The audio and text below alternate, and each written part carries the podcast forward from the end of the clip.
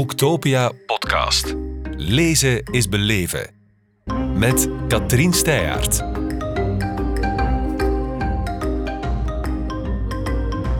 Welkom op Boektopia, Herman toch? Goedemiddag. Goedemiddag.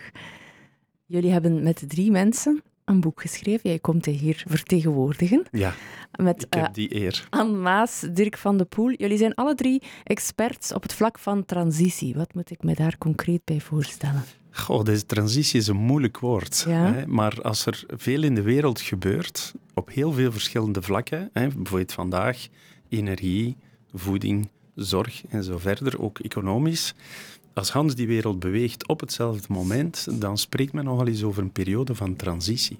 We zitten in de transition 20s. Ja, wij noemen dat de Transition Twenties. En eigenlijk, weet je, vorige eeuw hadden we de Roaring Twenties. En wij geloven dat we leven in een heel bijzondere periode, de Transition Twenties. En de, de beslissingen die we eigenlijk met z'n allen nemen de komende tien jaar, die gaan volgens ons wel eens zeer bepalend zijn voor de komende decennia. Dus ook voor onze kinderen en onze kleinkinderen. Dus het zijn, het zijn belangrijke jaren, vinden wij. Ja, zo voelt het inderdaad ook aan. En soms is het moeilijk om dan door het bos de bomen te zien, te weten welke richting je uit moet. Ehm, in die zin vind ik de titel van jullie boek, Zo kan zorg anders, uitgegeven bij Pelkmans. Ik moet zeggen, het wordt nog uitgegeven, het is Mhm. voor elk moment. Ehm, klinkt hoopvol. Het kan anders. Is dat ook de motor geweest om het te schrijven? Ja, dat is de motor. Weet je, ehm, in transitie leven we eigenlijk een beetje in een periode van onbekendheid. Hè. Wij, wij maken graag het onderscheid tussen veranderen en transitie. En bij verandering werk je in een wereld van bekendheid en bij transitie werk je in het onbekende. Hmm. Dus wij geloven dat we eigenlijk niet goed weten, nog niet vandaag, waar 2035, 2040 naartoe gaat. Mhm. Er liggen verschillende opties op tafel. En het kan nog alle kanten uit. Hè. Vaak zeggen wij, we zitten in de kantelfase van transitie, allemaal van die moeilijke woorden. Maar het kan nog verschillende richtingen uit de komende jaren. En, en de ambitie die wij met ons boek hebben, is wat wij noemen ideeën laten rondslingeren, in de hoop dat die opgepikt worden, om samen in discussie die wereld van morgen te bouwen. Het klinkt allemaal wat wollig of zo, maar, maar als Jullie we... stellen een nieuw mengpaneel voor, lees ik. Ja, wij vinden dat, ehm, dat er vandaag ons niet verteld wordt wat alle opties zijn. Dus de mainstream media, veel van de, van de mensen die vandaag aan het stuur zitten, die, die zeggen er zijn bepaalde opties. Maar wij vinden van, wauw, nee, nee, er is nog een heel ander veld aan mogelijkheden die ons vandaag veel te weinig verteld wordt. En waar eigenlijk in België, Nederland, miljoenen mensen wereldwijd van onderuit aan nieuwe voedingssystemen, nieuwe energiesystemen en in ons geval in dit boek nieuwe zorgsystemen aan het werken zijn. Ja. Kan je een concreet voorbeeld geven? Ja, wel, ik ga dat wat, wat concreet... Kijk, vandaag leven wij in een verzorgingsstaat en, en onze, we hebben eigenlijk een fantastisch zorgsysteem en daar zijn wij heel dankbaar voor Mhm. en daar kijken wij met heel veel na- waardering naartoe. En die zorg zit ergens op een balans tussen overheid en markt. Hè. Men, men, die overheid zorgt voor ons in die verzorgingsstaat en men tracht hier en daar het marktmechanisme wat te laten spelen. Hè.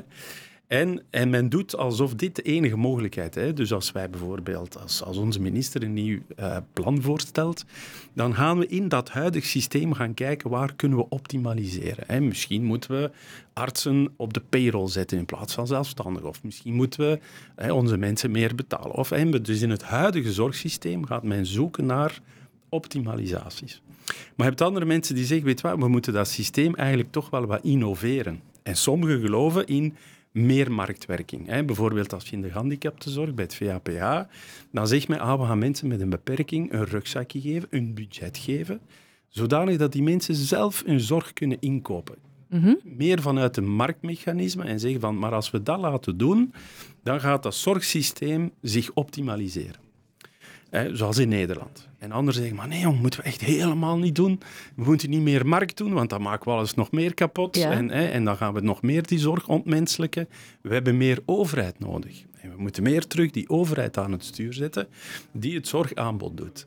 En dus dat zijn twee richtingen voor het innoveren van de zorg. En dan heb je mensen die zeggen, we gaan het totaal anders doen. Wat als we eens totaal... Bijvoorbeeld, hè, ons zorgsysteem vandaag focust zich op wat ze noemen cure and care, het genezen van mensen. Ziekten staan nog altijd centraal en we hebben wat meer aandacht voor preventie, maar toch. En we hebben mensen die zeggen, we moeten totaal anders doen en we gaan naar gezondheid eerst, naar gezond houden eerst. Je hebt mensen die zeggen, we gaan radicaal preventief worden, nooit meer ziek. Dus waar we vandaag zeggen, we gaan Mhm. zo lang als mogelijk, zo gezond als mogelijk leven, hebben Ja. mensen die zeggen, we moeten een paradigma shift doen en we moeten eigenlijk, we gaan ervoor zorgen dat we nooit meer ziek worden. Nog anders zeggen, weet je wat, we gaan naar de transhuman. Het is allemaal zo moeilijk, zo'n zorgsysteem. science fiction. Voor sommigen science fiction, Ja. voor anderen mm, wat minder. En zeg je eigenlijk maar hè, ingrijpen in ons DNA en zo maakt zoveel dingen mogelijk. Dus we moeten eigenlijk ons niet te veel zorgen maken. We moeten gewoon toelaten dat we de mens in onze geschiedenis, dat zal nog groter maken, in de geschiedenis van het menselijke zijn, dat we die mens gaan upgraden. Dus je ziet dus, als onze beleidmakers vandaag zeggen, wij gaan het ingrijpen in het systeem hè, en we gaan voor heel moeilijke onderhandelingen, in ons, vanuit ons perspectief, wij begrijpen dat, wij respecteren dat uiteraard, maar eigenlijk zeggen wij, dat is toch maar een beetje in de marge. Hebt Want- nog oogklepjes op, want er zit nog zoveel. Er is zoveel dat gebeurt vandaag, hè, dat mensen die op wijkniveau hun eigen zorgsysteem aan het bouwen zijn, die zeggen, weet je wat, we gaan niet afhankelijk zijn van die overheid of die markt, we gaan vanuit een soort meer soevereine gedachte, Mhm. In ons boek noemen wij dat het ondernemende ecosysteem, de coöperatieve gedachte. En dat zien we in energie, dat zien we in voeding. Mhm. En wij, wij zien dat ook in de zorg. En dat zijn mensen die kijken, wij vertrouwen de overheid niet, wij vertrouwen de markt niet, we gaan het gewoon zelf doen. En komen jullie tot conclusies? Spreken jullie je uit? Nee. Dat doen we niet. Ehm, en er is een reden voor, hè, omdat wij vinden van... Er is een enorm gevecht om de waarheid vandaag. Hè. Dat was Mhm. het vorige gesprek eigenlijk ook een beetje, hè, van de anderen overtuigen. En wij hebben de waarheid niet in pacht. En dat is, wij vinden ook eigen aan transitie. Het schone aan transitie is, hè, zoals de Nederlanders mooi zeggen, schuren doet glanzen. Dus als we nu eens met elkaar in dialoog gaan Mhm. over die verschillende mogelijkheden en laten we maar eens constructief schuren met elkaar, dan gaan we tot iets komen wat hopelijk de uitdagingen van vandaag helpen oplossen. Dus jullie boek is het schuurpapier. Dat willen wij heel graag zijn, maar het goede schuurpapier. Hè? Ah ja, Zo'n De schuurpapier. betere kwaliteit. Ja, maar de betere kwaliteit en kwaliteit voor ons is constructief hè, schuren. Hè. Elkaar niet de ruimte uit vechten om het grote gelijk, maar trachten met een soort open vi- vizier en open dialoog, wat wij heel belangrijk vinden, de voor- en de nadelen van die verschillende alternatieven. Maar wij nodigen voornamelijk uit om iedereen die in zorg en welzijn en, en in die gezondheidsmarkt volgens sommigen komt, om daar een open vizier naar te kijken. Ja, ik wilde net vragen, hoe hoop je dat het boek concreet gebruikt wordt? Goh, onze, onze droom is eigenlijk dat, dat mensen die in het huidige systeem zitten, dat onze beleidsmakers ons boek gebruiken om te zeggen van, hmm, laten we daar, is het op partijniveau of op, op een soort hè, federaal of regionaal niveau, wat dat geregionaliseerd is, aan de hand van het boek in discussie te gaan en zeggen, ja, maar waarom doen we niet X meer of Y meer? Wij hopen dat ondernemers of mensen op, die in een, in een buurtcomité zitten, zeggen, ah, maar weten, wij zitten hier en wij zitten nou zo aan zorg te werken, dus misschien kunnen we dat boek gebruiken als inspiratie tot. Mhm. Ehm, wij hopen dat start-ups die helemaal bezig zijn met die Human Plus en dat Transhuman zeggen van, ah, maar weet wat, dat is een goed idee, we gaan eens in dat boek kijken waar dat, dat eigenlijk waar dat zich situeert in dat ruimere zorg- en welzijnsveld. Dus wij, wij hopen eigenlijk op heel veel mensen die eh, daar vanuit hun perspectief in discussie kunnen overgaan. Want is het ook een kwestie van mensen taal geven voor dingen?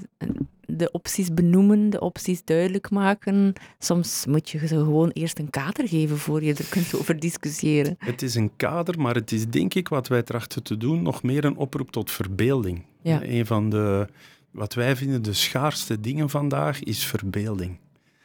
Wat zou het allemaal kunnen zijn? Mhm. Hè, En dus wij zeggen niet, ja, het is kader 1, 2, 3. En welk kader kiest u nu? Want wij zijn het, hebben het grote inzicht gehad om te weten welke kaders dat er zijn. Helemaal niet. Wij zeggen van, wij hopen door dit boek dat, dat verbeelding van mensen gestimuleerd wordt. Dat er ideeën zijn die rondslingeren, Mhm. die mensen zeggen, ah, maar ik ga daar nu eens op verder bouwen. Zijn jullie zelf op een bepaalde manier met de, met de gezondheidszorg in aanraking gekomen dat dit thema op jullie agenda is gekomen? Eh, Ja, in enerzijds, dus wij zijn eigenlijk eh, adviseurs, consultant, ehm, en wij geven veel advies in de, in de sector van zorg en welzijn. Maar uit mijn eigen leven vandaag, wij openen in Antwerpen, hè, dus aan Maas. Co-auteur is ook mijn vrouw. maar wij openen vandaag een winkeltje in Antwerpen op het Zuid onder de naam Lucky. En dat winkeltje wordt gerund door uh, wat wij noemen verborgen talenten. En dat zijn eigenlijk mensen met een beperking, um, of mensen, uh, ex-gedetineerden, of mensen die uit kankerbehandeling terugkomen. En wij willen tonen vanuit ons mens- en wereldbeeld dat mensen met een beperking ook kunnen ondernemen. Ja. En dat mensen met een beperking ook een winkel kunnen runnen. En, uh, en dan klantvriendelijkheid doen. En dat dat niet hoeft weggestopt te worden met de beste bedoelingen in een dagwerking die zich in de rand van de maatschappij bevindt. Maar wij zitten op Zuid, op een A-locatie. Ja. Willen wij tonen van, hey, weet het is, hè, inclusiviteit moet eigenlijk doodnormaal zijn. Hè. Dus als je bij Lucky komt, staat er niet groot op het raam wij kom binnen en kijk naar de mensen met een beperking. Ik mag het hopen. of, of, wij, Zo snel failliet gaan, denk ik. of, dus, maar het is, voor ons is inclusiviteit doodnormaal. En wij willen vanuit... Het is ook gekoppeld aan buurtwerking, dus wij zijn ook wel die coöperatieve, dat ondernemende ecosysteem uh, nogal genegen. Gaan wij vanuit daar, eigenlijk vanuit ons winkeltje, mee die zorgzame buurten en buurtondernemerschap uh, trachten mee aan te wakkeren. Ja, op die manier begrijp ik hoe de zaken overlappen. Jullie hebben dat met drie geschreven. Hoe, hoe gaat dat in zijn werk? Ik vind het een boek alleen schrijven al intens genoeg. Laat staan dat je met drie moet overleggen. Wel, we hebben bepaalde afspraken gemaakt. En een van die afspraken is, hè, die schuren doet glanzen. Hè, we hebben gezegd, want wij, wij hebben uiteraard alle drie onze eigen mening. En dat is ook de rijkdom. Dus we hebben nooit discussie gehad over dat is waar en dat is niet waar. Dat kunnen we wel schrijven of dat kunnen we niet schrijven. Maar we hebben elkaar wel uitgedaagd om die verschillende meningen zo scherp als mogelijk mhm. te verwoorden en de voor- en de nadelen te zien. Dus, dus het waren... En, en een tweede afspraak was, we gaan altijd uit van de goede intentie van de ander. dus als iemand eigenlijk nogal hard in die discussie ging, was het nooit vanuit een soort groot gelijk, maar wel vanuit we doen het eigenlijk om elkaar zo scherp als mogelijk te zetten uh, in de teksten en in de visie. En was dat nooit te breed? Want het is een gigantisch onderwerp, zorg. Hoe, hoe, hoe baken je zoiets af? Hoe zie je daar zelf de bos, het bos door de bomen nog? wel, weet je, wij zijn dus die transitiedenkers. Hè. En, en toen dat we daar, denk ik, met het boek... Eén, wij werken al een tijd hè, dus als, als consultant in de zorg, dus we hebben best wel al een beetje ervaring. En toen we aan het boek begonnen, ongeveer anderhalf jaar terug, was dat een van de grote vragen. Ja. Van hoe pakken we dit vast? Als je te veel in detail gaat, één, dan krijg je een onleesbaar boek, maar dat is ook niet te behappen.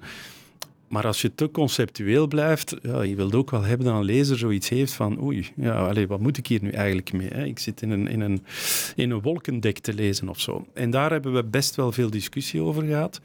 En naar onze mening hebben we daar een behoorlijk evenwicht in gewonnen.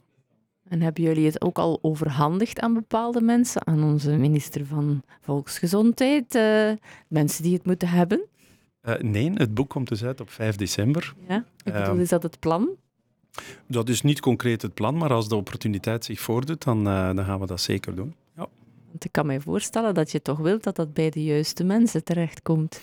Ja, ik zeg maar... niet dat de enige juiste mens de minister is, hè, voor alle nee, duidelijkheid. Nee, nee, maar we hebben dat ook wel een soort vertrouwen dat dat wel zal, als het een goed boek is, hè, dan zal het wel opgepikt worden. En dan zal dat tot wel bij die mensen geraken. Ja. En als dat zijn weg niet vindt, dan, uh, dan zal daar ook een reden voor zijn. Dus we hebben niet zoiets van, oh, weet je, we moeten ook daar weer, hè, we moeten mensen bereiken, we moeten onze minister toch van ons uh, uh, grote inzicht overtuigen. Hebben ze iets weten als ons boek goed is? Wij gaan daar uiteraard heel veel over vertellen, met heel veel enthousiasme. En als het boek zijn werk doet, dan zal dat daar wel geraken, ja. denken wij. Het is alleszins fijn om te voelen dat er mensen zijn die van al die transities die aan de gang zijn, blij worden. Of toch alleszins dat hun verbeelding ervan aanslaat in plaats van dat het ze doodmapt. Wat nu ook wel met veel mensen gebeurt, denk ik. Dus we, we kijken uit. Ja, maar het is, het, het is, hè, dan komen we terug bij het begin van het gesprek. Wij, um, het is een heel belangrijke periode. Ja. En wij willen uh, graag, uh, het, voor ons, het, ons, zeg maar, ons vijandsbeeld is passief individualisme. Ja. Hè. Daar zetten we ons een beetje vanaf eigenlijk. We kijken uit naar het boek. En veel succes met alle andere ondernemingen ook nog. Bedankt voor de komst. Herman toch. Dank u. Boektopia podcast. Lezen is beleven. Beluister ook de andere podcasts live opgenomen op Boektopia 2022. Nu via je favoriete podcast-app.